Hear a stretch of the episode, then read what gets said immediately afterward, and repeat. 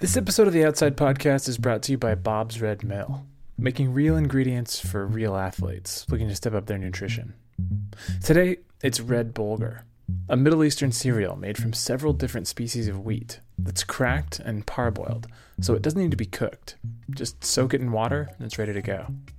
Once you've done that, you can add it to salads, make a bulgur pilaf, add it to meatballs, or make bulgur burgers, and say that quickly over and over to impress your friends with your enunciation. You can also replace rice with bulgur in a lot of recipes to increase the protein and fiber content of your meal, or mix it in with oatmeal to add a nutty flavor and nutritional punch to your breakfast. Basically, if you're looking for a meal plan that packs maximum nutrition into minimum calories, and that's pretty much the definition of a high performance diet, bulgur is a good place to start. Head over to bobsredmill.com slash outside and enter for a chance to win some fun Bob's Red Mill goodies, a subscription to Outside, a book from our collection, and a brand new backpack. One winner will be selected at random each month. That's bobsredmill.com slash outside.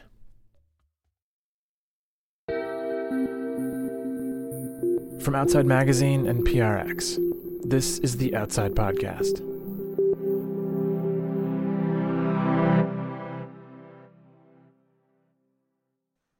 It was just over a year ago that the world started going nuts over the documentary Free Solo. The film was released in late September, and by Christmas, it was the movie that everyone had been telling their friends they had to see. Well, unless they're afraid of heights. People who know a little bit about climbing, they're like, oh, he's totally safe. And then people who really know exactly what he's doing are freaked out. Free Solo chronicled Alex Honnold's quest to climb the 3,000 foot sheer face of El Capitan in Yosemite National Park. It also captured Honnold's emotional growth as he fell in love, which made his incredibly dangerous goal a lot more complicated.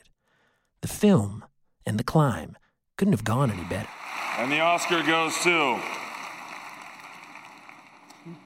Free Solo. Among the unique factors that made the movie so special was the directing team.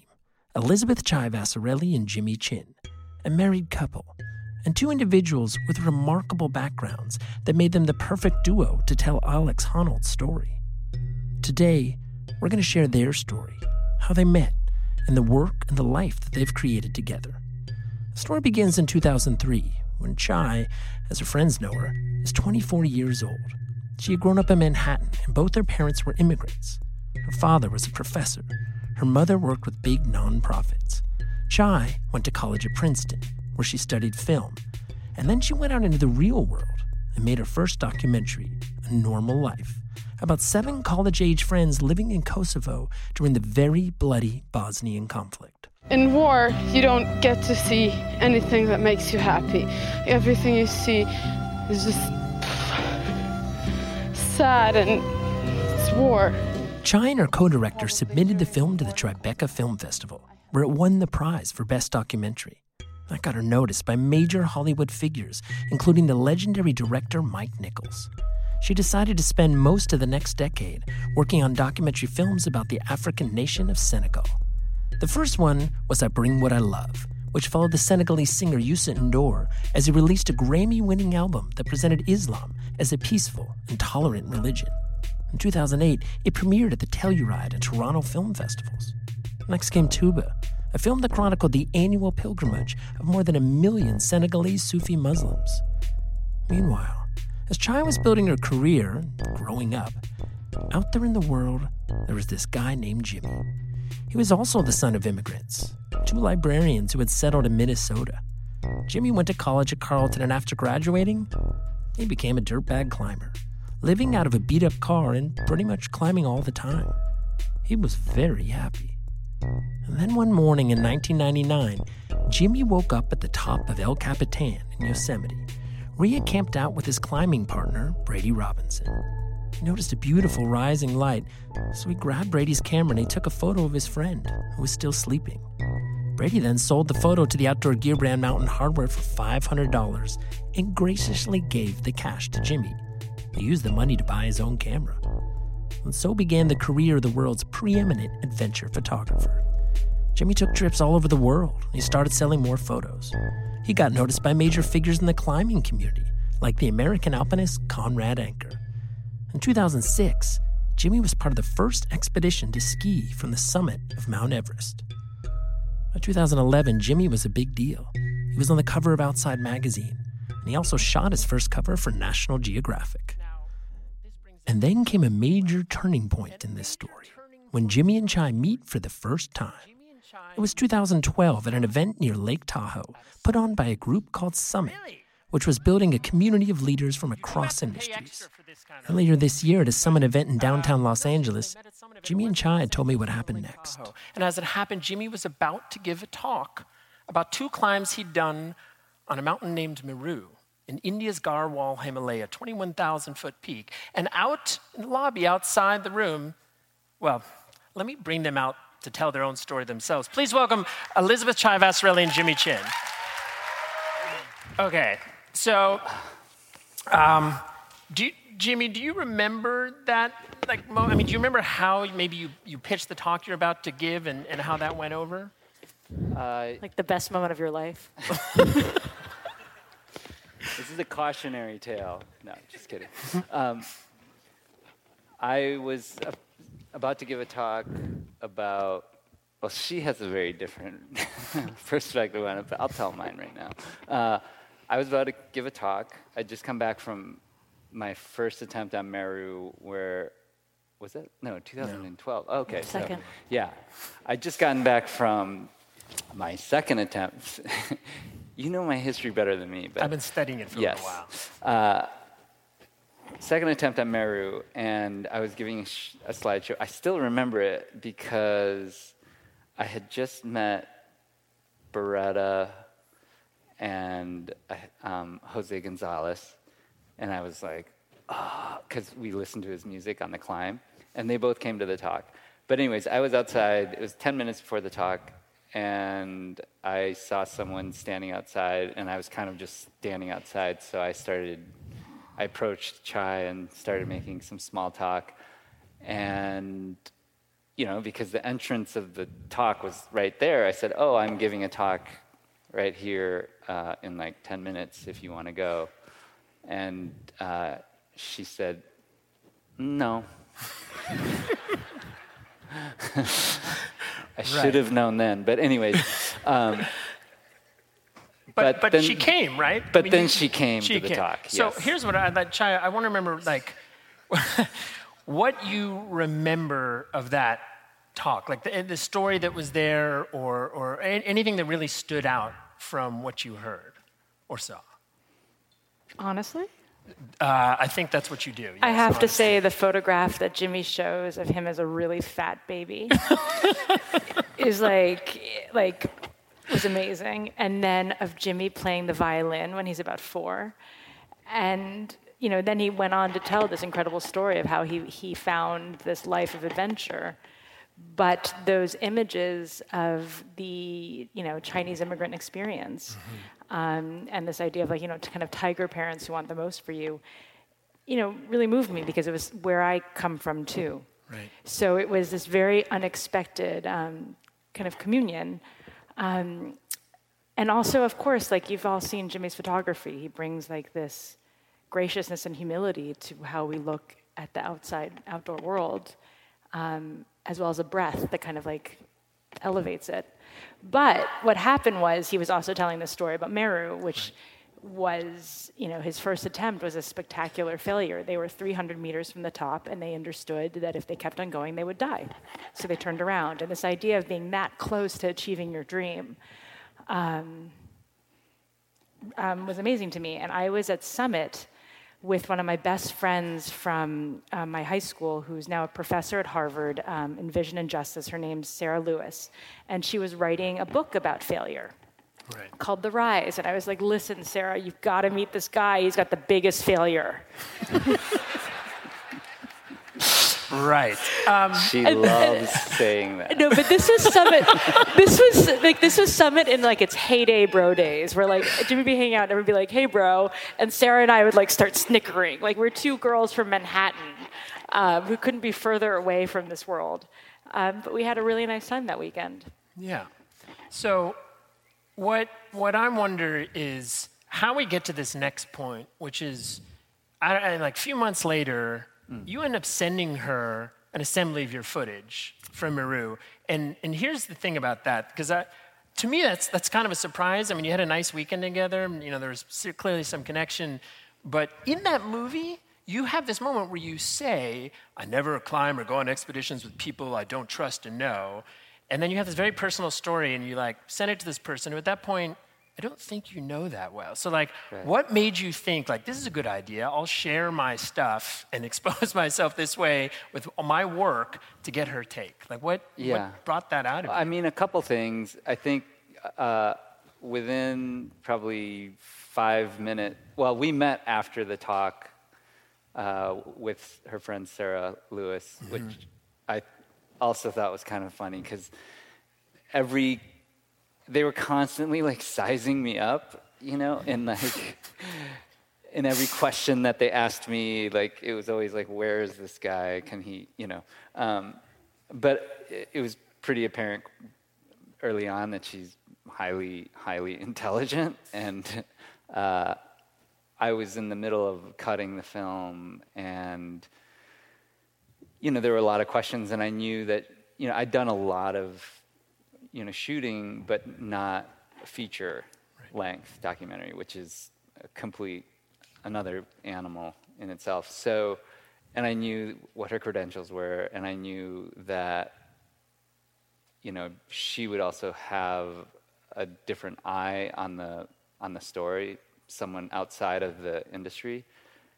And so I sent her, and I asked her if she would look at it, and uh, I sent it to her, and then I didn't hear back from her for three, was it three months? Yeah.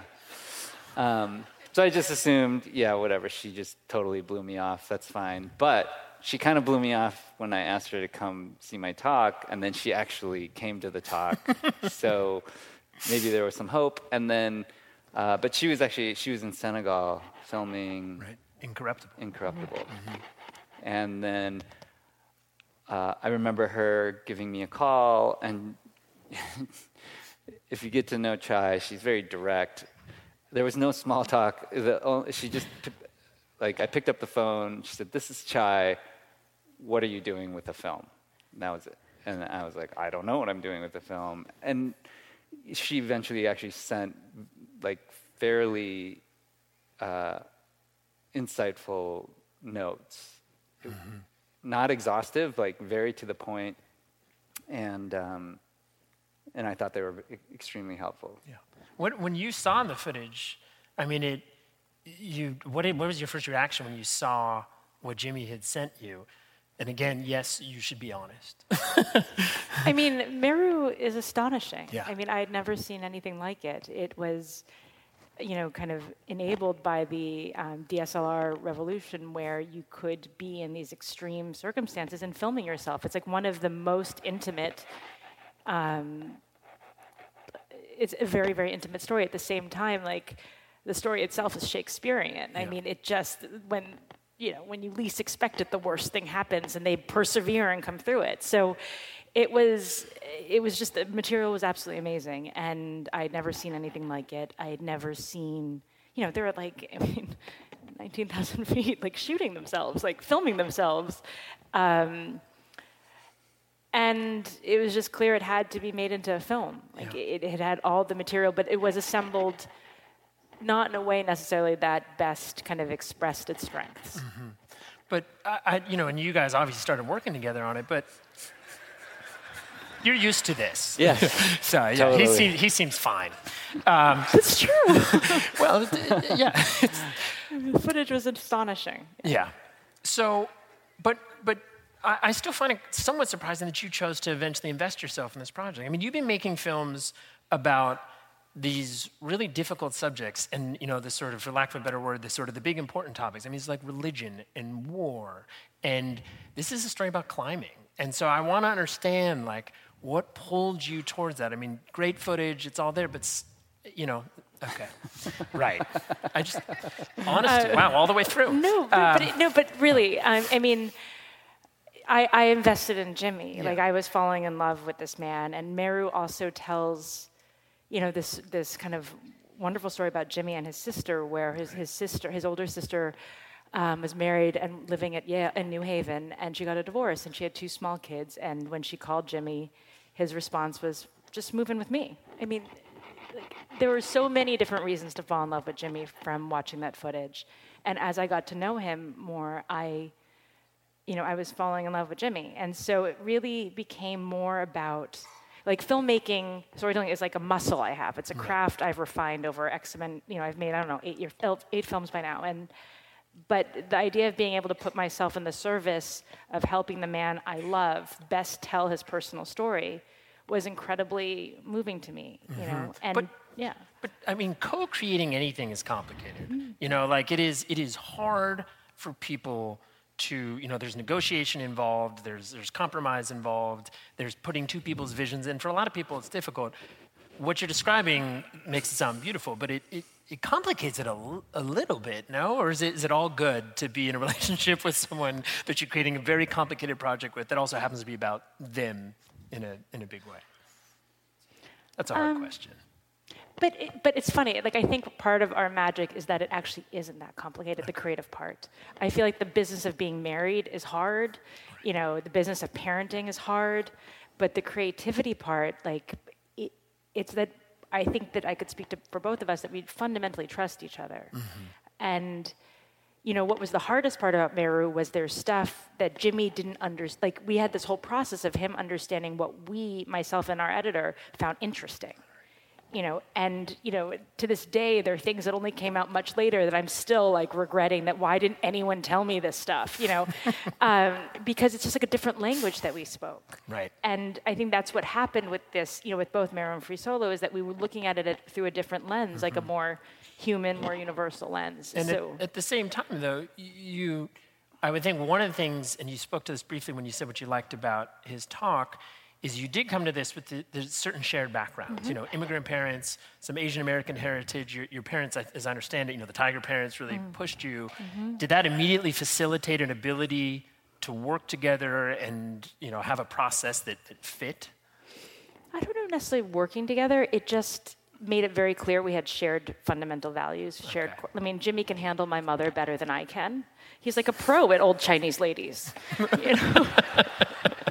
My dad is Caucasian and could learn something from Jimmy. Um, so it was just like it was a seamless thing, and I'd never dated Yeah. somebody who was Asian. Yeah. I think the other part that was clear very early on was just, you know, Chai's expectations of herself and the work that she produced and directed, uh, like the level of excellence that she expected, and that was like immediately apparent. Uh, and when you know that the person you're working with has that not just that expectation, but has the capacity to perform at that level and work at that level. You know, there is an immediate trust in terms of, you know, our our working relationship and making the film. But, you know, the the by far the biggest challenge for me with that film is, and you know, other filmmakers I'm sure will agree, is that when you're too close to a film, when you're in the film and you've lived the film and you have lived through, you know, what's happened with the friends that you're in the film with, it's really hard to be objective about it. It's really hard to understand what narrative points are worth telling because, you know, it's all of it kind of blends together just as your personal experience.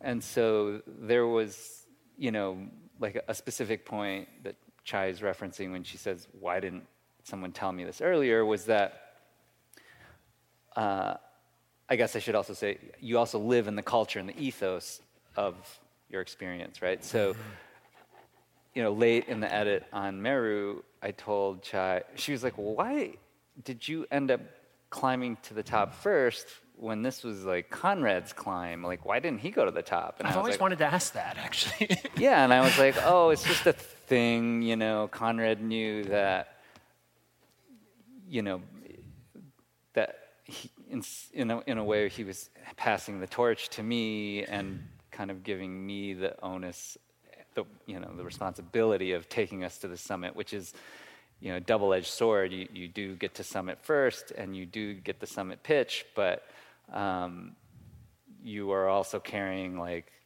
the weight of getting to that because it was a not straightforward Right. pitch either.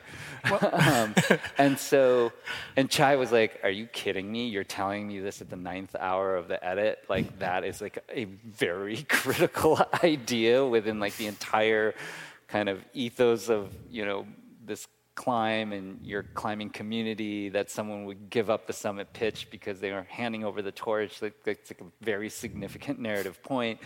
Um, and I was like, yeah, but that's just the way it is in climbing, and that's just who Conrad is, you know? It's not that big of a deal. And, and I remember actually thinking, it's not that big of a deal. Like, let's not mess around. And, you know, it causes us to have to edit longer, and, and then you put it in the film, and then it, of course, makes total sense where you're like, wow, that's kind of a big deal.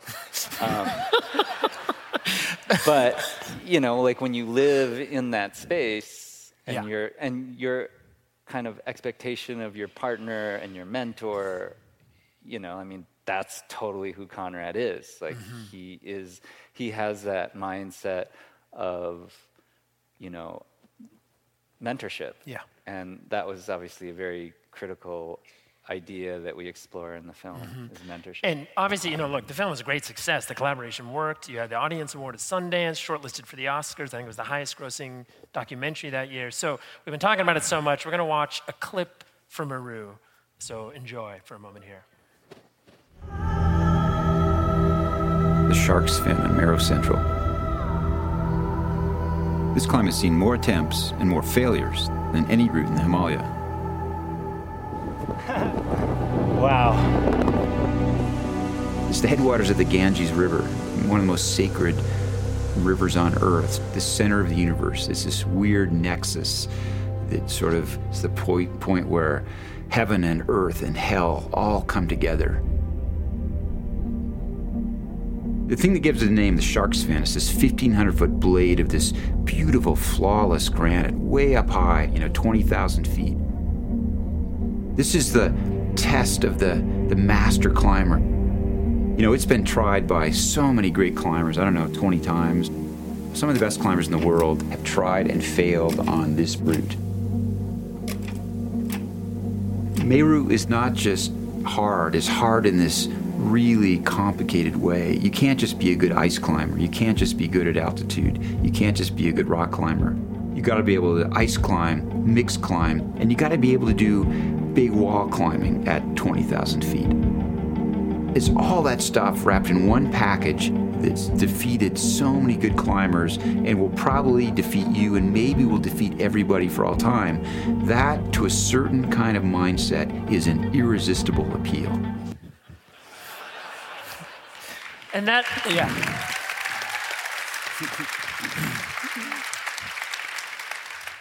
The ending part of that clip, I think, gets at what um, what was so impressive to me about this film is that it explained better than anything I've ever seen or really read why people like you and people like Conrad and Renan Ozturk was with you chase these dreams that put your lives at incredible risk. And it's something that outside we've been trying to explain for more than 40 years, and we fail a lot at explaining because it's really difficult. Um, but this film captured that. And I just wonder, you know, like you spoke before about you not understanding the language, and maybe that was, is that really just the key to this? That, that you know, you just, you know, talked about your end of that, but I wondered from you going in like not, not really knowing what they're talking about at times in a good way, but it allowed to bring out that piece that climbers themselves maybe would have a challenging part surfacing, challenging time. No, I, I think absolutely having an outs, like a outsider's perspective um, allowed us to ask questions in a certain way that hadn't been asked before. At least I hadn't been asked of them before. Um, and also brought a patience to the filmmaking, like the, these very long interviews over and over again to really try to get to it. And you know, it's funny now watching that. I'm like, oh, I was clearly evaluating if he's crazy or not crazy, and should I get married to him? like, like I, I mean, because that was the question. Like, we had this constant um, dialogue in our edit room and between myself and Jimmy about can you resist doing this? Like, why would one do this? Can't you? It's, is it irresponsible to do this? Right.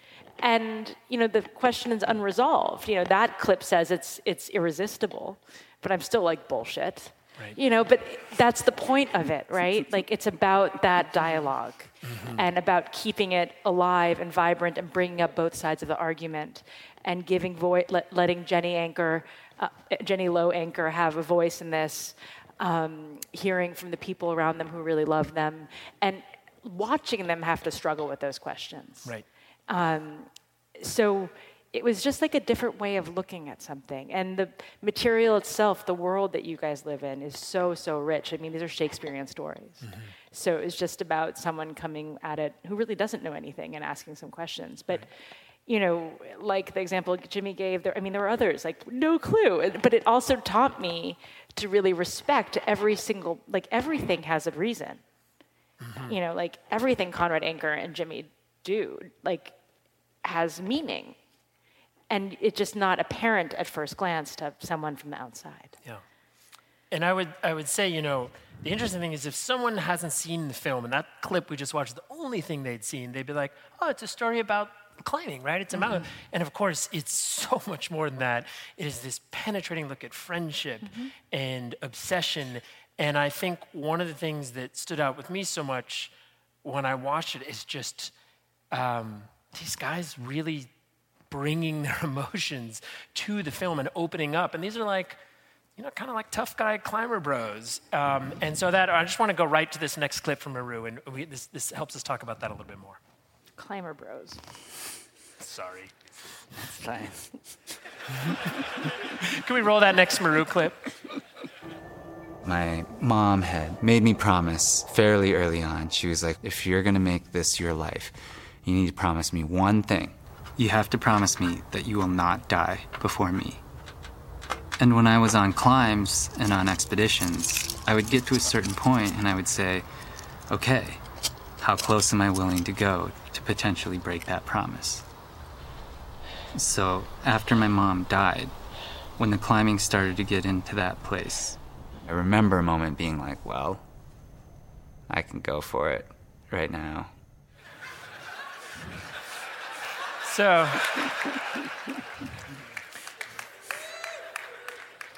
I, I wasn't supposed to be funny. Um, I think. I mean, I you know the, the there's another moment in that film that, that I, I just it haunts me, which or not haunts me, but just it really grabs me, which is of course when Conrad Anker really talks about some of the things he's seen in his life, and I'm. Uh, we didn't show that clip because I don't want to ruin the film for those who haven't seen it, and if you haven't, go go see it. Um, but the, getting these guys to do that, getting these guys to talk about that, that I, I want to understand a little bit about how you surface that in people who, who don't share that outside their community. Um, I, it, was also again about this partnership um, for us. So I thought earlier when Jimmy was talking about what was difficult about the process, I think I thought he was going to mention just how difficult it was for him to to agree to put himself out there, not because he was scared of being vulnerable. It was because he was he was uncomfortable with the attention. Like those of you who know Jimmy well know that like he's the last person who wants to be on the cover of that magazine or in the movie. Um, and so that was a big dialogue for us about like, please trust me that this is really important that you do this. And so you had that, and then you had the fact that both Renan and Conrad knew that Jimmy and I were really serious romantically, and that they had to show up. You know, like it was. I mean, it was kind of something they knew, understood that we were. This was for real, and Conrad showed up and just gave it the time and the work that needed to happen. And you know, that was always the question about the film: is whether Conrad would cry. You know, whether he would go there, um, and he did. And I just remember it was. You know, it was like a seven-hour interview. It was, it was like Yeah, but that's ungodly. Yeah. also part of Chai's process because the initial pro- like problem was that I was interviewing Conrad like and well I didn't Yeah. interview Renan but um, and we have such a shorthand and you know it's hard for me to ask Conrad so why do you climb when like him and I both know that we both know why we climb um, and so it's really hard to kind of get past that point where like I'm trying to do an interview with people that I know very well, that know me very well, and you know, to kind of give the kind of answers and the insight that you need.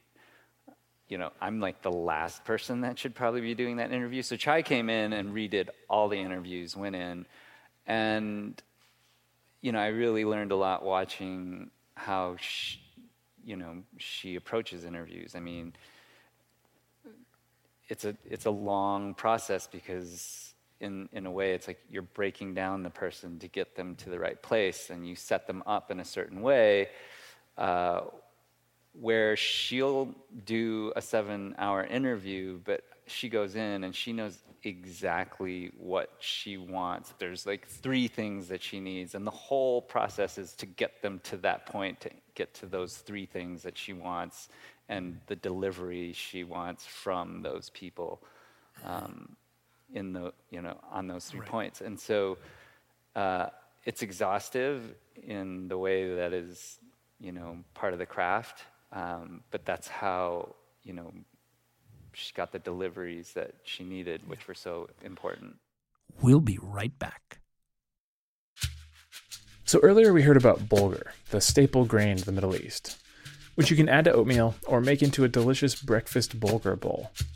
You just boil a half cup of bulgur and a half cup of millet in two cups of water for 15 to 20 minutes.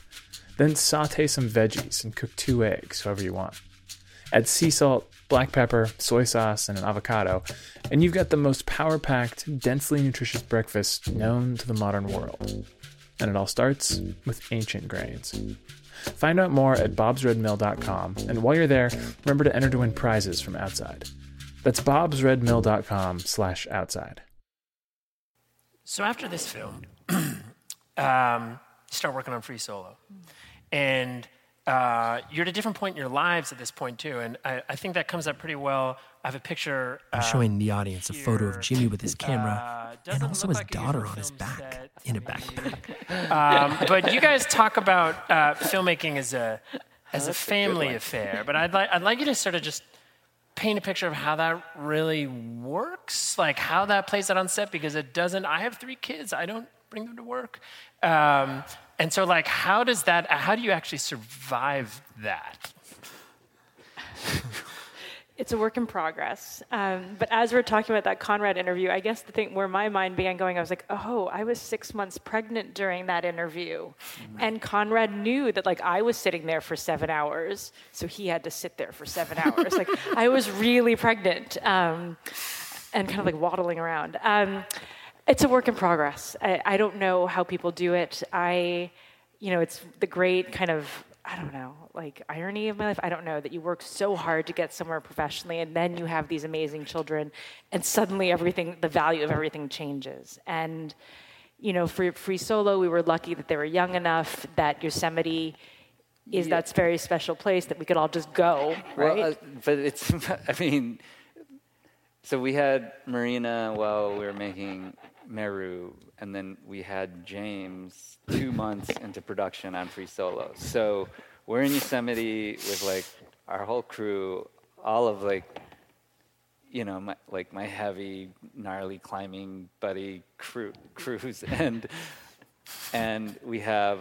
a two and a half year old and a newborn, and we're like just launching into this film, and I don't know anybody that has kids and knows what two and the two and a newborn is like. Um, you know, coming off the wall after a 16-hour day and looking at dailies, and then like changing diapers simultaneously while you're running a crew up and down El Cap is like that's like the greatest achievement of our like yeah that should be the quote of the night. yeah, that's, that's I mean, making that movie is hard enough, but yeah, you add a newborn and a two-year-old on location. That's tough. Yeah, yeah.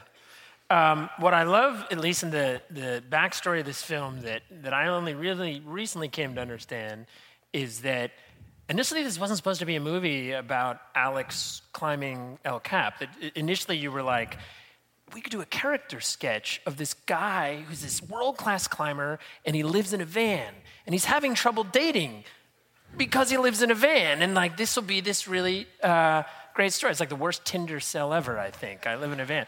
Um, but, you know, it, it, it, evolved quite a bit from that. And, you know, I, I think one of the stories I heard that was most interesting is that Alex, the first person he told that to was you, that he was going to climb El Cap. And I, you know, with everything you just said about you and Conrad, there's like the you know, sound of the record screeching. I'm like, wait, he told you? Um, although I kind of feel like now up here, if you asked me anything, I'd probably tell you what, what you wanted. Um, but what, like, how, how did, like, why did that happen? Do you have any idea? I mean, Alex is a hard person to maybe understand, say the least. Well, we were kind of set up on a date, like not a real date, but Jimmy knew Alex really well. And, you know, to embark on this type of movie, like everyone has to kind of suss one out, one right. another out, understand if we can go on this journey together. And I, I mean, I use this analogy, but like making a documentary film, especially a cinema verite film, is kind of like getting married. Like you are agreeing to go down this road that's a little scary, super intimate, for you know, who, like four years, five years, six years, and it's an experience gonna, that's going to change both our lives as filmmakers as well as the subject's life. So, Alex came and stayed with us, and um, don't tell that story. Okay. Um, Just kidding. anyway, so we had our one year old there, um, and we were having breakfast, and he I mean, basically, he said, if you're going to make a film, like, there's only one film to make, and that's free soloing El Cap. And I'm like, what's free solo? I'm joking. I'm not. I, I'm not. I wasn't that dumb. But um, you know, as a filmmaker, that is incredibly dramatic. It's amazing. It's remarkable. Um, so I was like, that sounds amazing. Like, what a great idea. And then I told Jimmy, and Jimmy was like, he said, what? And then he, Jimmy was like, no way. No way. It's too dangerous. No way.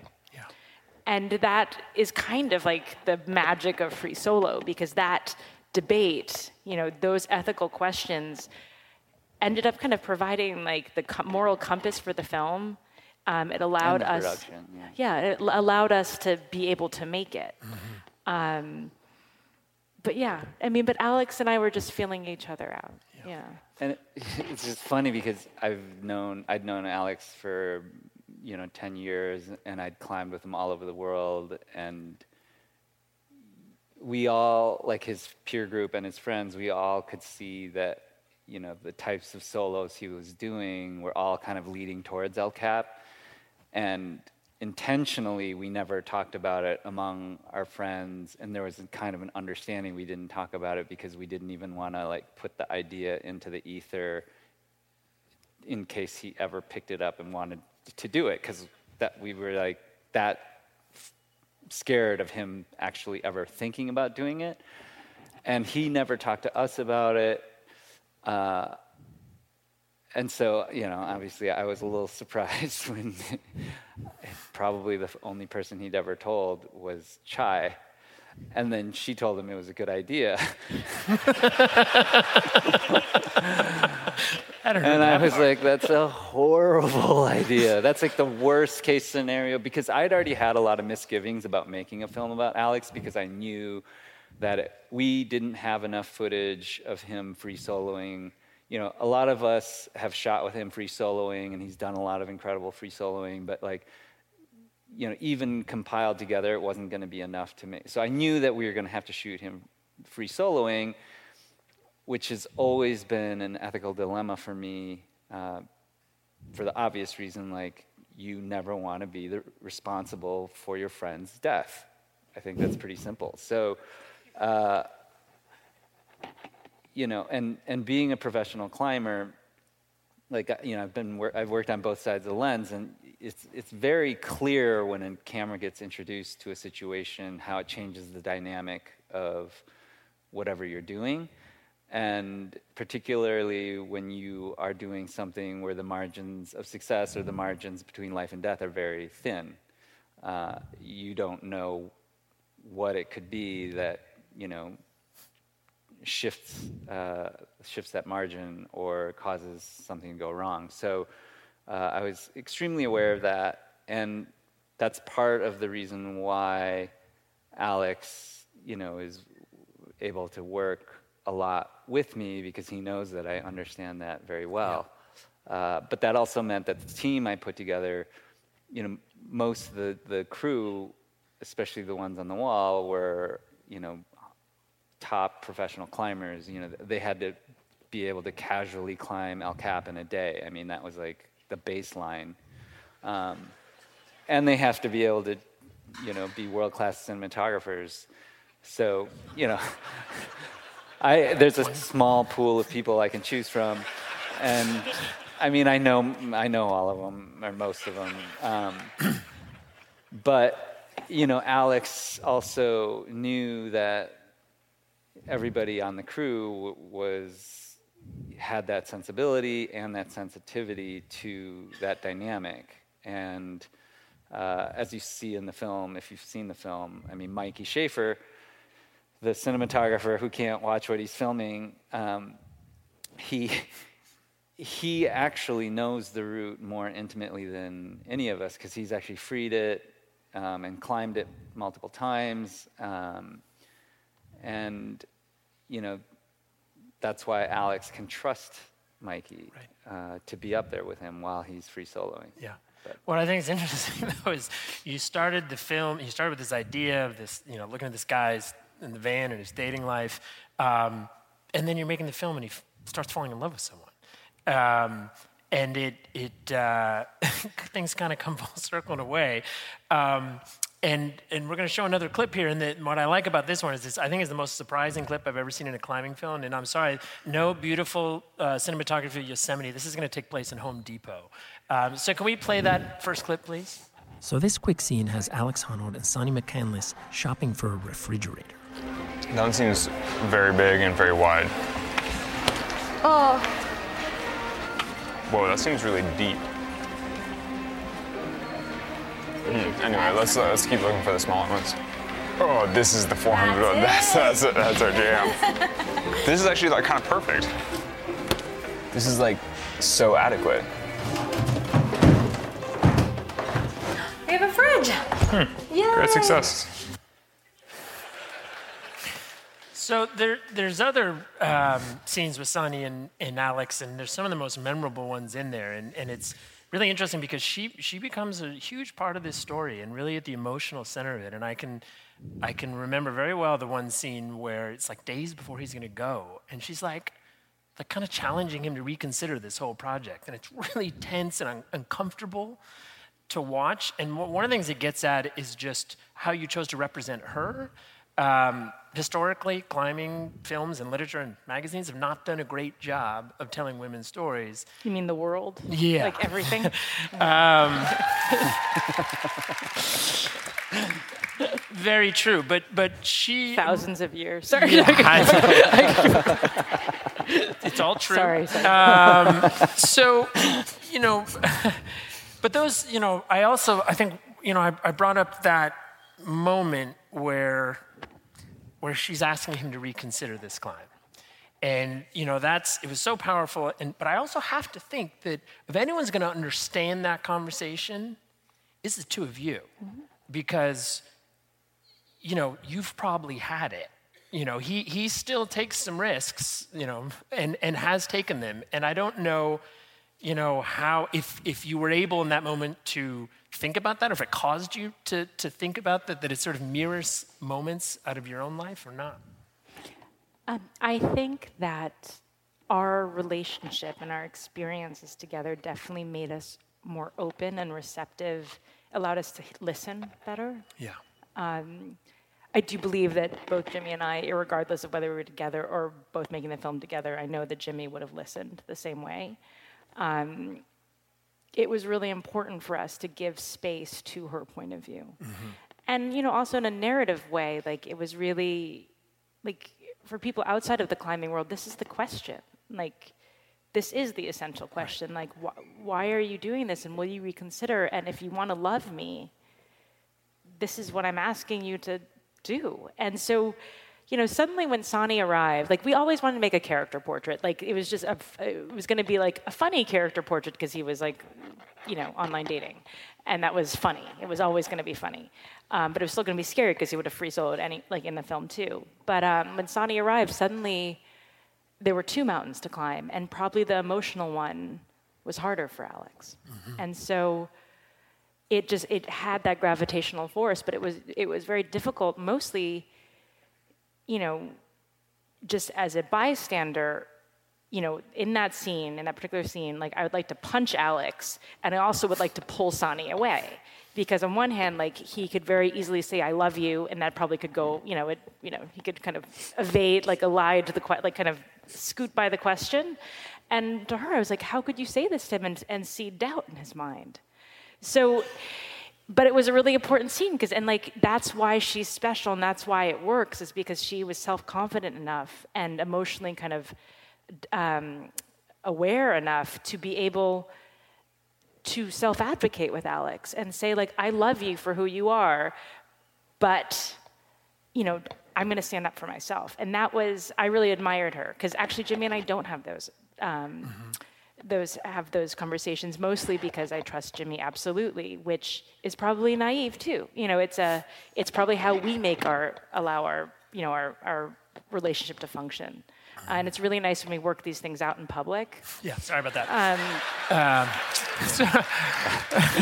so, so um, well, it, but although though that kind of gets at the next thing because I interviewed Alex last year and we got to talking about this, and one of the ideas that that came out of that um, was that the making of this film and then the film getting out there in the world was really good for him. That having all this attention put on him and then being able to see yourself the way people see you was ultimately therapeutic for him.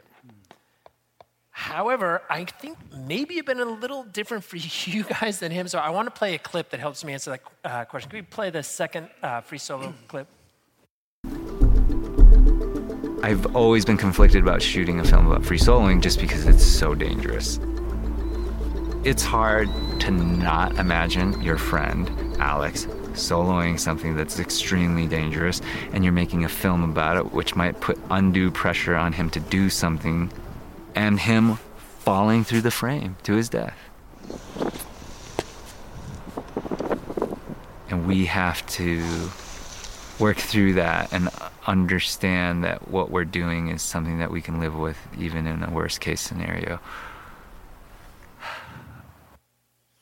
So, w- watching that, it's it's hard not to imagine. I mean, it's hard to believe that it was like, oh, is it, you know, the way Alex talked about it with me, it was like, yeah, this was great, and I learned how I was, and it, it worked out really well. Um, and, and but but you know, you look really stressed out there, Yeah. and I just I don't know if if you're able now to say no, that, that was great during too, and it was, or it's like no, we survived that. It was worth it to make great art, but like that was brutal. It, it was certainly brutal uh, because it wasn't just the responsibility of Alex's safety. Uh, you know, we just spent so much time on the wall and in kind of like I've gotten a pretty broad understanding of how accidents happen, what causes them, and you know a lot of it's also is a numbers game. It's the statistics. It's like how much like the volume of time you're in uh, places where you're exposed to high risks. Uh, well, basically the, the volume of time you spend in high risk environment environments is something that I think about a lot. And so I was asking my team also to be in high risk environments a lot and not just on the wall, like approaching the climbs, like, you know, because everybody's really good, we're not roped up a lot of the time and we're, we're moving pretty quickly to get in position. And we're all carrying 50 pound packs and traveling in fifth class terrain, soloing ourselves. Um, and so, you know that that was a, a lot of responsibility that not a lot of people probably understand but like just in morocco i mean the amount of fifth class soloing we did with heavy packs and loose terrain was a, you know three it was a lot. And so you know that burden was one thing but one the thing that i learned specifically about that was kind of intuitive but became much more acute in terms of how i was thinking about it was that the approach in which we thought about making the film was really important because I thought about the outcomes of, you know, different intentions in terms of how you were thinking about the film. And so that sounds kind of vague, but I guess the point is just that we talked a lot about the fact that the film's needs could never, you know, be prioritized over Alex's needs, and that you know he was a friend and uh, first, and the subject second, and so we always deferred to that intention during the production because basically if if he fell because we were pushing him because we were really you know putting the film's needs first it's very different than if he fell and you know we were kind of trying to protect his experience and not putting the film's um, needs first. And that was always like this it's like this really weird fine line but it's it's very distinct. Um, and so that was something that I talked about a lot with the crew that was understood that you know that's how we had to approach the film. And and and a big part was always trying to protect his experience. Like we all know why we climb and it's for this specific experience. And we wanted to make sure that he had that experience on the day of his free solo. So the greatest success for me or the greatest kind of i guess i considered it a success because alex got to the top and the first thing he said to me and i and i mean he, he got it is that he, he, he looked at me and he said that's exactly the experience i wanted and that's when i felt like okay we did our job yeah. and it wasn't covering it or like you know it was the fact that we gave him the space to do the thing that he loved and he had the experience that he wanted but just to speak to your i mean kind of, kind of elaborate on that was that you know, there was a moment when the film premiered. So this was a weight that, like Jimmy and the team, everyone um, carried was that the risks involved, the idea of having to respect Alex, and also insulate him from the feelings. Right? It's not like you'd be like, Alex, you're stressing me out, man. Don't do this. Like, it, it's not our. It's like a respectful distance, um, emotionally, and so which I also think is true of most journalism. I think that just Free Solo is a more extreme case of like the rules of documentary filmmaking, which are that the film's needs should not trump those of your subjects, period.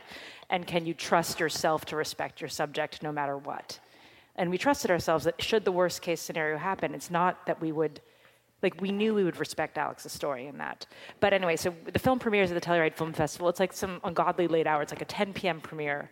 Um, Tommy Caldwell, Alex, Rebecca Caldwell, Sanni, Mikey, Jimmy, the whole team is in one row. And at the end of the film, I'm like looking down, like every one of those burly dudes is sobbing, right?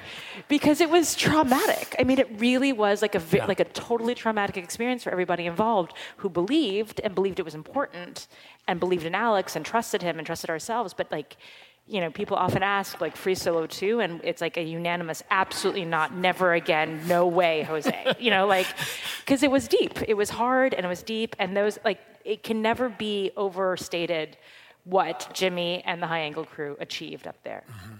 Um, like, so that that's a perfect lead up the way you both said that to, to my next question here, which is, you know, so you, you win an Oscar. Like, it was incredible, right? Let's, let's give it up for a minute because it was. And, you know, there was there's this just, you know, aura of glory around it, and there were these beautiful posed pictures, uh, you know, I saw out there. Um, but then I saw this photo. I'm showing this hysterical shot of Jimmy um, and Chai with their kids in a hotel. After, it's a bit chaotic it. in this. Um, and just with everything you just said, I just, are you guys just like exhausted? Like, are you just so tired? I mean, I feel like, you know, the question is like, are you in the mood to take a break, or is it like we're in a groove, we're creators, actually, we're packing all the kids and we're heading to Patagonia, we don't know how long we'll be there, and it's gonna be awesome, we'll figure it out? Hmm. Mm. We don't like to sit around too much. But, um, I don't know.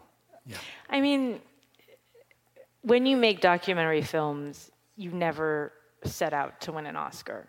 Like, like documentary filmmaking is like the like the lowest of the low in terms of like the Hollywood, like the film industry, et cetera. And you normally make them because you don't get paid very much money because you believe in something.